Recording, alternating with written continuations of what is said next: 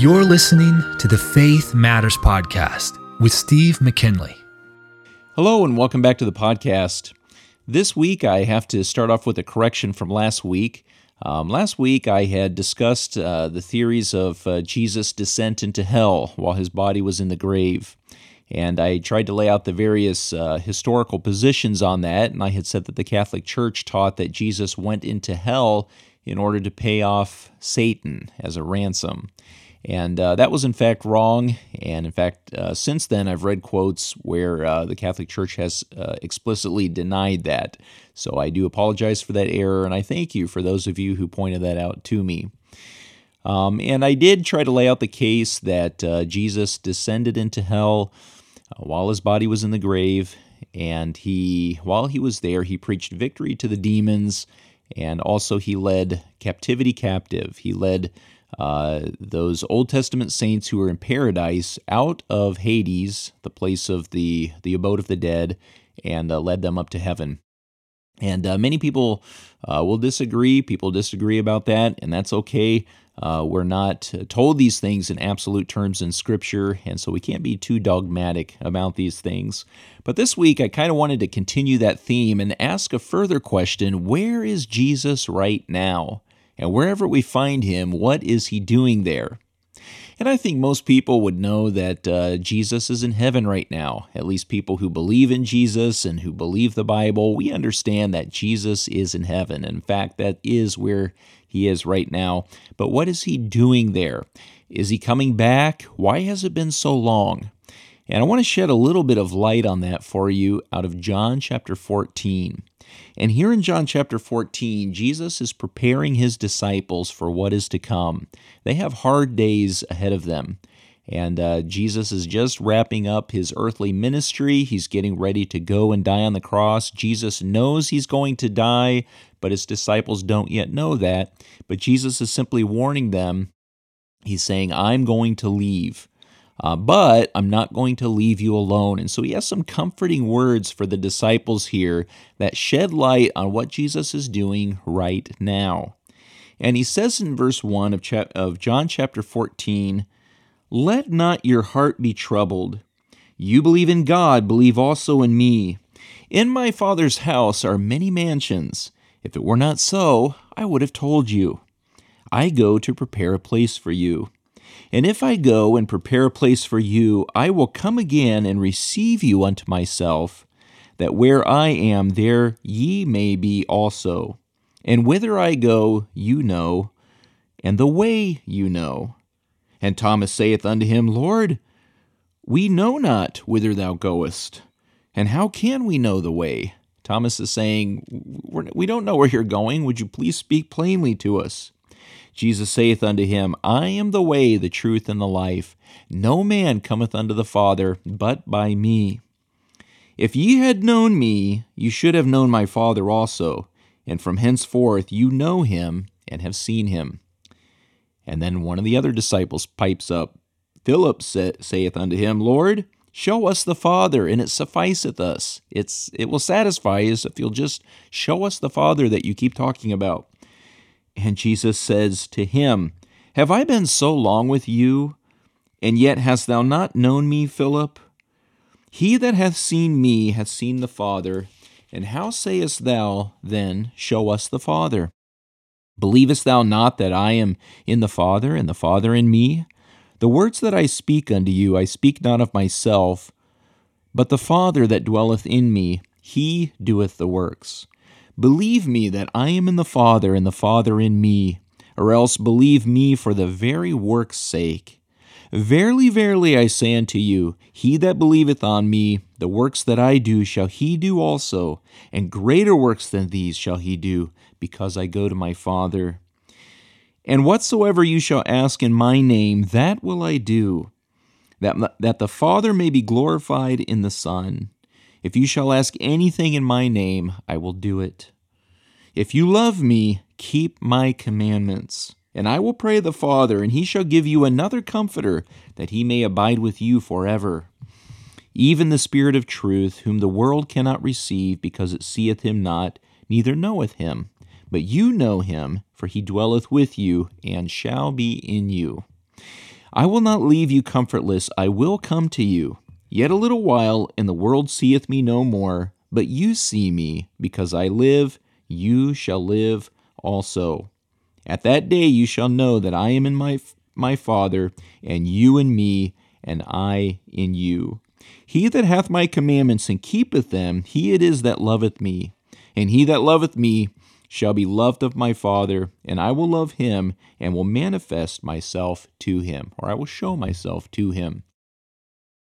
And so in these uh, these verses, and I could continue reading on there and finish out the chapter 14. I would encourage you to do that on your own. But in these verses, there's a lot packed into here. And Jesus is showing his disciples things to come. And the first thing that he says is that he is going to depart. And they don't understand that quite yet. Of course, looking back in history now, we do understand that Jesus was going to go and die on the cross. But in verse 3, he says, And if I go and prepare a place for you, I will come again. And so he's talking about going. And also in verse 28, I haven't read that yet, it's a little bit later in the chapter, he says, You have heard how I said unto you, I go away and come again unto you. If you loved me, you would rejoice, because I said, I go unto the Father, for my Father is greater than I. And so he tells the disciples where he's going.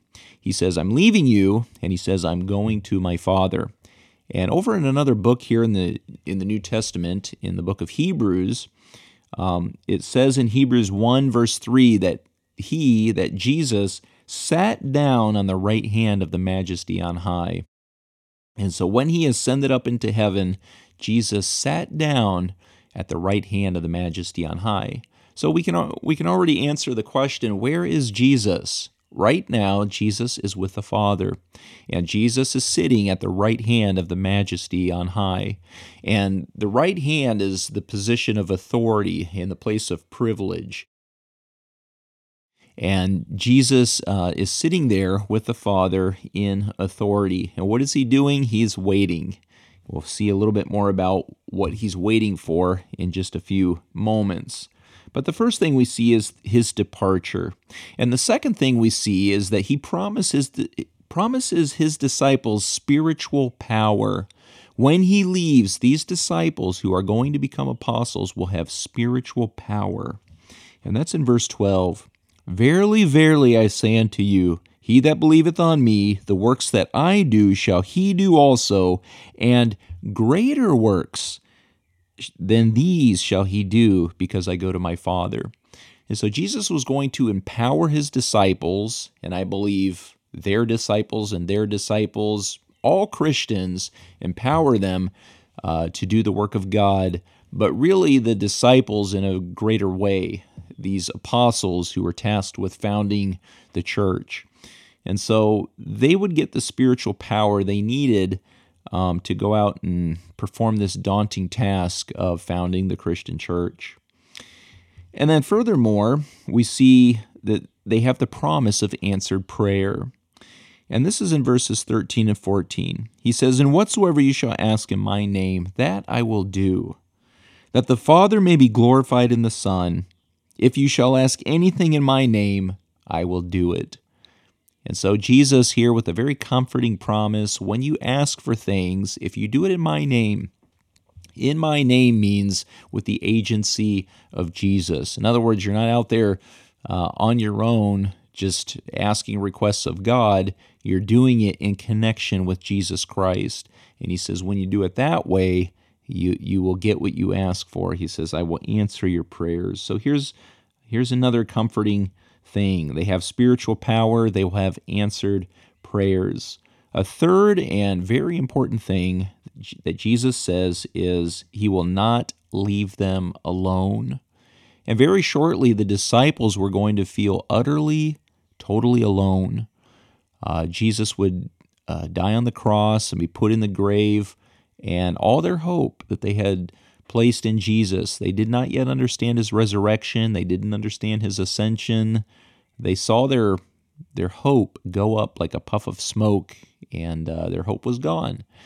And uh, they, I think, they wondered, you know, what what's going to happen next. And Jesus comforts them before they have to reach that moment. and he says, I'm not going to leave you alone. He says, I have to leave and go to my Father, but I'm not going to leave you alone. And so in verse 16, he says, And I will pray the Father, and he shall give you another comforter, that he may abide with you forever. And here he identifies this comforter who will come. He says, Another comforter. You know, Jesus spoke many comforting things, and Jesus was a comfort to his disciples. And, and when he leaves, he's going to send another comforter to be with and to comfort the disciples. And he tells us who this is. He says, And I will pray the Father, and he shall give you another comforter, that he may abide with you forever. Even the Spirit of truth, whom the world cannot receive, because it seeth him not, neither knoweth him. But you know him, for he dwelleth with you, and shall be in you. So he's saying here he's going to give them the promise of the Holy Spirit. And this is crucial. Um, this is uh, the defining characteristic of people who are here on earth while Jesus Christ is in heaven. We can have a connection with God and a connection with Jesus Christ through the Holy Spirit because even though Jesus isn't here bodily among us, his Holy Spirit is. And of course, we can't see the Spirit, but we know when we have the Holy Spirit. And this is what Jesus says He says, The world cannot receive the Spirit because it seeth him not. And so the world at large does not receive the Holy Spirit. Many people will scoff and laugh. And I'll get some people scoffing at this video, at this podcast, because they just cannot fathom uh, a Holy Spirit that they cannot see. And he says, The world cannot receive him because it does not see him and does not know him. And so unbelievers have not seen the Holy Spirit. They don't know the Holy Spirit. They cannot experience the Holy Spirit. And so they scoff and they laugh. But Jesus said, But you know him, for he dwelleth with you and shall be in you. He's with them right now in the person of Jesus. But when Jesus ascends and goes to his Father, this Holy Spirit, this Comforter, will come and dwell in them. As I said, this is the defining characteristic of what it means to be the people of God at this time when Jesus is in, in heaven with his Father. This is the defining characteristic of what it means to be a Christian. All those who belong to God have the Holy Spirit living in them. And so there are only two kinds of people as concerns God here on this earth those who have the Holy Spirit, those who belong to Him, and those who don't. And uh, over in uh, Ephesians chapter 1, verses 13 and 14, we see how we receive the Holy Spirit. And the Apostle Paul said here in Ephesians chapter 1, verses 13 and 14, he's, he's talking to Christians in the city of Ephesus, and he says, In whom this is Jesus, Jesus Christ, in whom you also trusted after that you heard the word of truth, the gospel of your salvation, in whom also after that you believed, you were sealed with that Holy Spirit of promise, which is the earnest of our inheritance until the redemption of the purchased possession unto the praise of his glory. And so Paul tells us very clearly here in steps how one becomes a Christian. One hears the gospel. We hear the word of truth, the gospel of our salvation, and after we hear, we believe. And once we believe, we receive the gift of the Holy Spirit who is promised to us. And that Holy Spirit becomes, he seals us as the people of God and he becomes to us an earnest or a down payment of the inheritance. So, an, an, inheritance is something that is promised to us that we have not yet received. And so, we have, as Christians and disciples of Christ, we have promised to us a home in heaven, but we're not there yet. We're not experiencing it, it yet. We have not yet received our inheritance. But we do have a down payment of that in the form of the Holy Spirit who indwells us. And so, you know, there are a lot of people today claiming to be spiritual people. And I'm sure there are a lot of people claiming to have the Holy Spirit. They're not into organized religion or anything like that, but you know, they'll tell you they're spiritual and uh, they have the Holy Spirit. But there's only one way to get the Holy Spirit, and it's to believe the gospel of Jesus Christ. It's to hear, it's to trust in it and believe in it. And when you do, God places that mark on you and gives you the indwelling Holy Spirit uh, to tell you and to mark you out as one of His own. And so, this is a blessed promise that Jesus is promising His disciples here. He's saying, When I leave, I'm going to send this other comforter, uh, the Holy Spirit, to be with you. And right now, He's among you, but after I leave, He will actually be in you. And the world cannot receive Him because they don't see Him, they don't know Him. But He dwells in you, and or He dwells with you, and He will be in you. And so we have the promise of the Holy Spirit. And then, yet another comforting promise. In verse 27, we have the promise of peace. In verse 27, Jesus said, Peace I leave with you. My peace I give unto you. Not as the world giveth, give I unto you. Let not your heart be troubled, neither let it be afraid. And so he says, Let not your heart be troubled. You know, he said that at the beginning of the chapter. Let not your heart be troubled. You believe in God, believe also in me. And then here in verse 27, he says, Let not your heart be troubled, neither let it be afraid, because I'm giving you my peace. And that doesn't mean that we're always going to have outward peace. There are Christians in Ukraine right now who aren't at peace and uh, who are in harm's way and living uh, under terrible conditions. And that's not what Jesus meant when he said, My peace I leave with you. I think what he means is the inner peace that we have. We have peace with God. We may not always have peace with people around us, but as Christians, with the indwelling presence of the Holy Spirit, we can have peace with God. And you know, that is going to work peace in our lives, generally with people around us, maybe not always, but we, we generally have peace with other people, and we always have peace with God because of the Comforter who came. And so this is a blessed promise that Jesus gives us. And then lastly, we have the promise of his return, that he is coming back. And I go back to verse 3 for that. He said, If I go and prepare a place for you, I will come again and receive you unto myself, that where I am, there you may be also. And what we have right here is the promise that Jesus right now is preparing a home for us.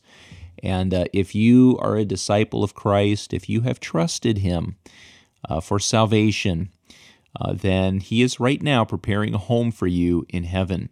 And uh, He will give you um, a home uh, there with Him and with the Father someday. And that's the hope that we have. And He says, When I'm ready, I'm going to come. I'm coming back and I'm going to get you. I'm going to fetch you and bring you to this home that I have prepared for you. We see the same thing in Acts chapter 1 at Jesus' ascension. Remember, after Jesus rose up from the dead, he appeared to his disciples and showed them that he was really alive. And he said, uh, well, he led them out to Jerusalem and uh, led them up to the Mount of Olives and uh, and in their very sight ascended up into heaven. And as he went up into the clouds, Acts chapter 1 tells us that there were two angels standing there. And it says, And while they looked steadfastly toward heaven as he went up, behold, two men stood by them in white apparel, who, which also said to them, Ye men of Galilee, why stand ye gazing up into heaven? This same Jesus, which is taken up from you into heaven, shall so come in like manner as you have seen him go into heaven. And so you saw him lift up and go up into heaven. And in the same way that he went up, he's coming back down. He's coming bodily out of heaven and he's going to touch foot on this earth. He is coming back. And uh, I'll deal with that uh, in more, much more detail in a future episode. But here we have the promise of the Lord's return. and uh, he's getting ready to return and reign in power here on this earth. And so John 14 is packed full of promises, and it tells us what's going on. Uh, in, in the meantime, it's believers who have the promise of the Holy Spirit. And you know what? The Holy Spirit can be yours. You can have peace with God. And Jesus said in John 14 and verse 6 I am the way, the truth, and the life. No man cometh unto the Father but by me. And Jesus said the way of salvation right now is through him. He is the way, the truth, and the life. That's because he died on the cross to pay for your sins and to be your sacrifice, to remove the offense, to remove all the guilt. The blood of his sacrifice washes away your sin and cleans the slate and makes you innocent before God and therefore you can have peace with God and you can live with God eternally without the fear of sin, without the fear of retribution or guilt or judgment or punishment. Uh, you can have peace with God. Simply place your trust in Jesus Christ and you can receive the gift of the Holy Spirit. And so Jesus is coming back, but in the meantime, be not troubled. Repent of your sins and trust Him to save you. Believe in the risen Lord Jesus Christ and receive the gift of the Holy Spirit. If you've done that, please let me know. I'd love to hear that. May God bless you.